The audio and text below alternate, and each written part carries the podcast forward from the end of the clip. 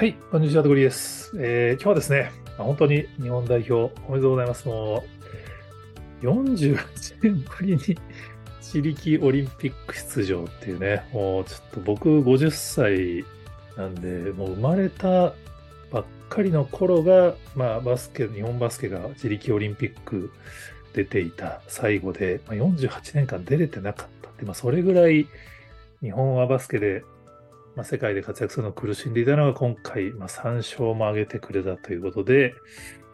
まあ、これはちょっと何か記事を書かせてくれないって思ってたのもあるんですけど、やっぱりこの渡辺裕太選手の SNS 投稿がやっぱ本当に大きかったよなと思ったので、ちょっと Yahoo に記事を書いてみましたのでご紹介です。まあ、あの、スポーツチームの SNS 活用ってもう普通ですよね。まあ、今回もあの、ツイッター、まあ、X ですけど、あの、SNS アカウント、バスケットボール日本代表のアカウントはすごいリツイートとか投稿いい仕事してましたし、まあ、YouTube にも、あの、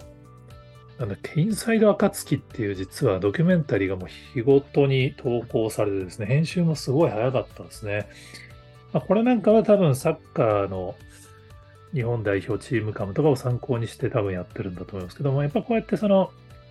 まあ、テレビ放映も大事なんだけれども、あの SNS 側の活用も代表チームがやるっていうのも、これはもう多分普通になってるんで、今更感はあると思うんですけど、今回やっぱりすごかったのは、逆に個人の SNS 活用だと思ってるんですよね。本当に象徴は渡辺裕太選手がチケット空席問題についての問題提起を個人アカウントでしたっていうところですね。昨日の試合チケットは完売でチケット欲しくても手に入らなかったって人たくさんいるって聞いてるのにベンチ前の席ガラガラだったら意味がわからなすぎる。大人の事情らしいけど来ない人にチケット配るなら本当に来た人に売ってあげるべきでしょっていうのを、これね、試合に出てない選手が投稿するのはまだしも、出てる選手が投稿するのはめちゃめちゃリスクあると思うんですよね。当然大人の人たちがたくさんいるわけで、その人たちをある意味こう、敵に回しかねない行為なんですよね。でもまあ、ここがガラガラならばありえないですよね。まあ、当然ファンもたくさん指摘していたからこそ、渡辺裕太選手も指摘したし、まあ、実は監督も試合後のインタビューでも問題提起してたらしいんですけど、やっぱりこれがメディアに取り上げられたのは、選手が自ら投稿し、これがまあ、非常に話題になったからだと思いますね。まあ、馬場選手も写真を投稿してたらしいですけども、これはね、すごいと思います。あのまあ、ちょっと一般の方はなかなか伝わらないかもしれないですけど、今やっぱり SNS、大会期間中に個人が SNS 投稿するっていうのは、実は抑制される流れにあるんですよね。もともとはそれこそ2018年とかになるのかな、長友選手とかが、まあ、みんな元気玉送ってくれみたいなのを、元気玉作ってるのでエネルギー送ってくださいとか、2018年とかに、まあ、選手がファンに対して SNS 投稿呼び、あの SNS の投稿を呼びかけるみたいなのは、まあ、2018年ぐらいからも流れもありますし、まあ、それこそラグビーのワールドカップ、これはだから2019年ですね。の時に公式アカウントが動画バンバン上げるみたいなので、まあ、その SNS 投稿を、まあ、代表も選手もやるみたいな流れは一回できたんですけど、残念ながら東京オリンピックの時に選手に対する誹謗中傷問題が非常に注目された結果、個人の投稿って実は減らしてるんですよね。サッカーワールドカップ代表も、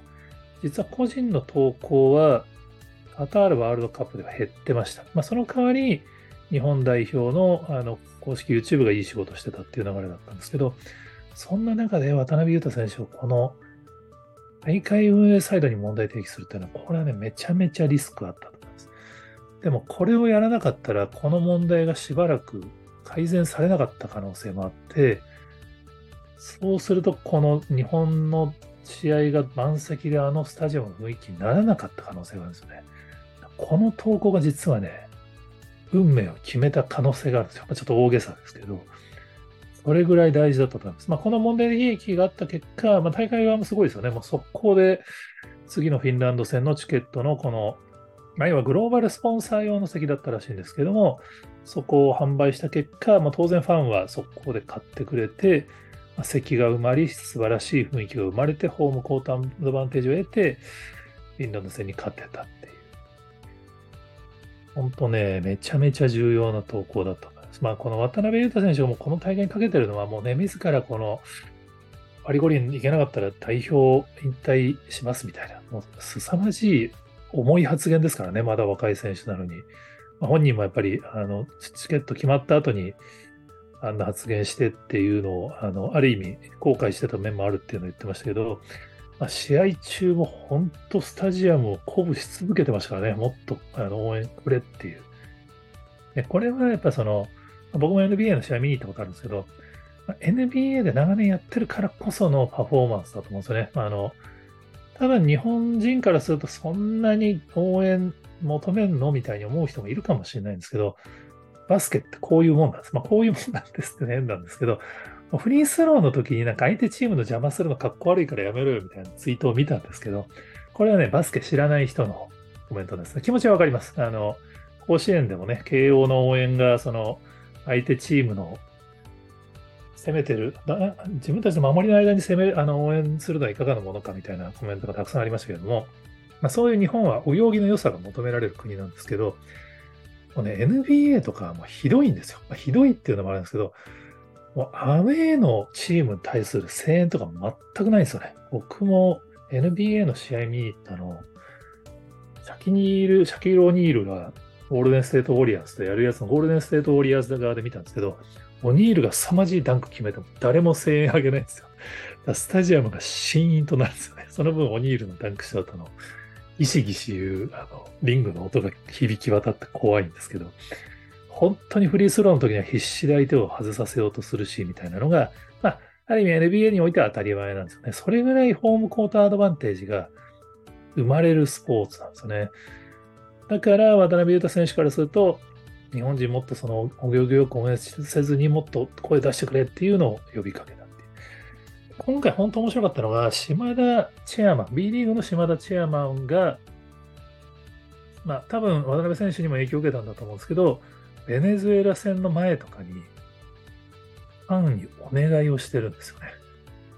まあ、ツイッターとノートに投稿されるんですけど、いよいよベネズエラ戦、今晩沖縄アリーナに来場予定のファンの皆様へのお願いっていうここでもう国歌斉唱前の選手入場の際、スタンディングオベーション大声援で迎えていただき、で、オフェンスコールはもちろんのこと、強くお願いしたのは地響きのようなディフェンスコールっていうものこういうのやっていいんだよっていうのをわざわざ教えるっていうのをされてます。まあ、それによってこれがまたファンが拡散して話題になってメディアが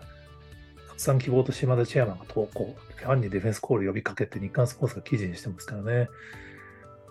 これも公式アカウントじゃなくて個人でやっちゃうっていうのが、まあ、ある意味バスケらしいなと思います。バスケって本当にそのファンと選手の距離が近いスポーツなんですね。目の前、もう本当、あの、フロアの席とか作ったりしますからね。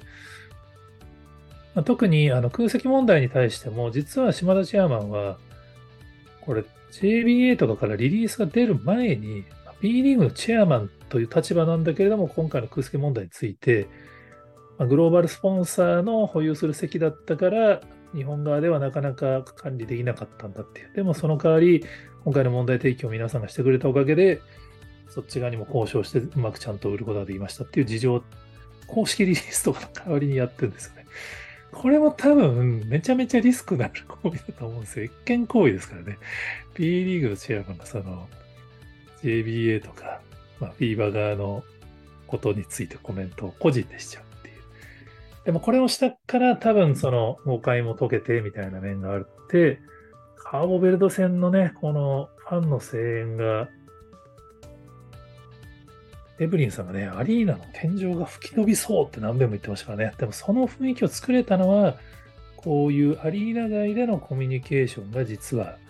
影響していたっていうのが、本当に面白い大会だったなと思いますね。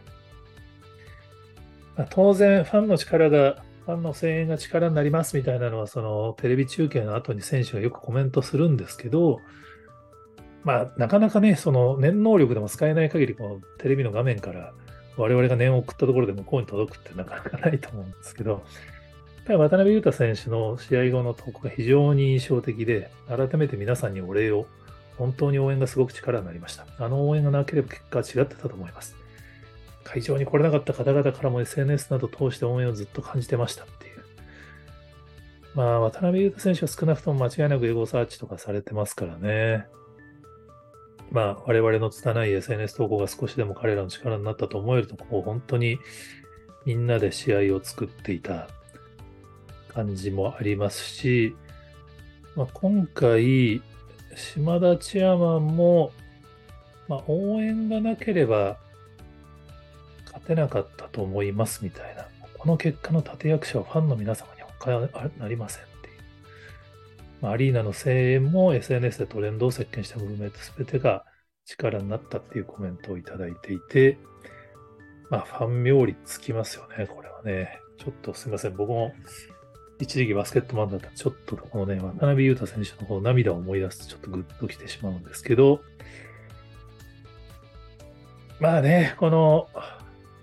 最初の一歩ですよね。サッカーもずっと世界で勝てなくって、日本はサッカー体格ないから勝てないんだみたいなずっと言われてたのをこう、数日でワールドカップとこう、もうこじ開けてきたんで、まあ、今回の本当こう田臥選手の NBA 挑戦から始まるこの日本、世界に通用するよっていうのが、今回ね、本当に楽しくバスケットファンとしては試合を見させてもらいましたんで、パリオリね、めちゃくちゃ行きたいです。はい。ということで、ちょっと長くなりましたけれども、えー、他にもこんな話してますよっていう方がおられましたら、えー、コメントやツイートで教えていただけると幸いです。読まれてます。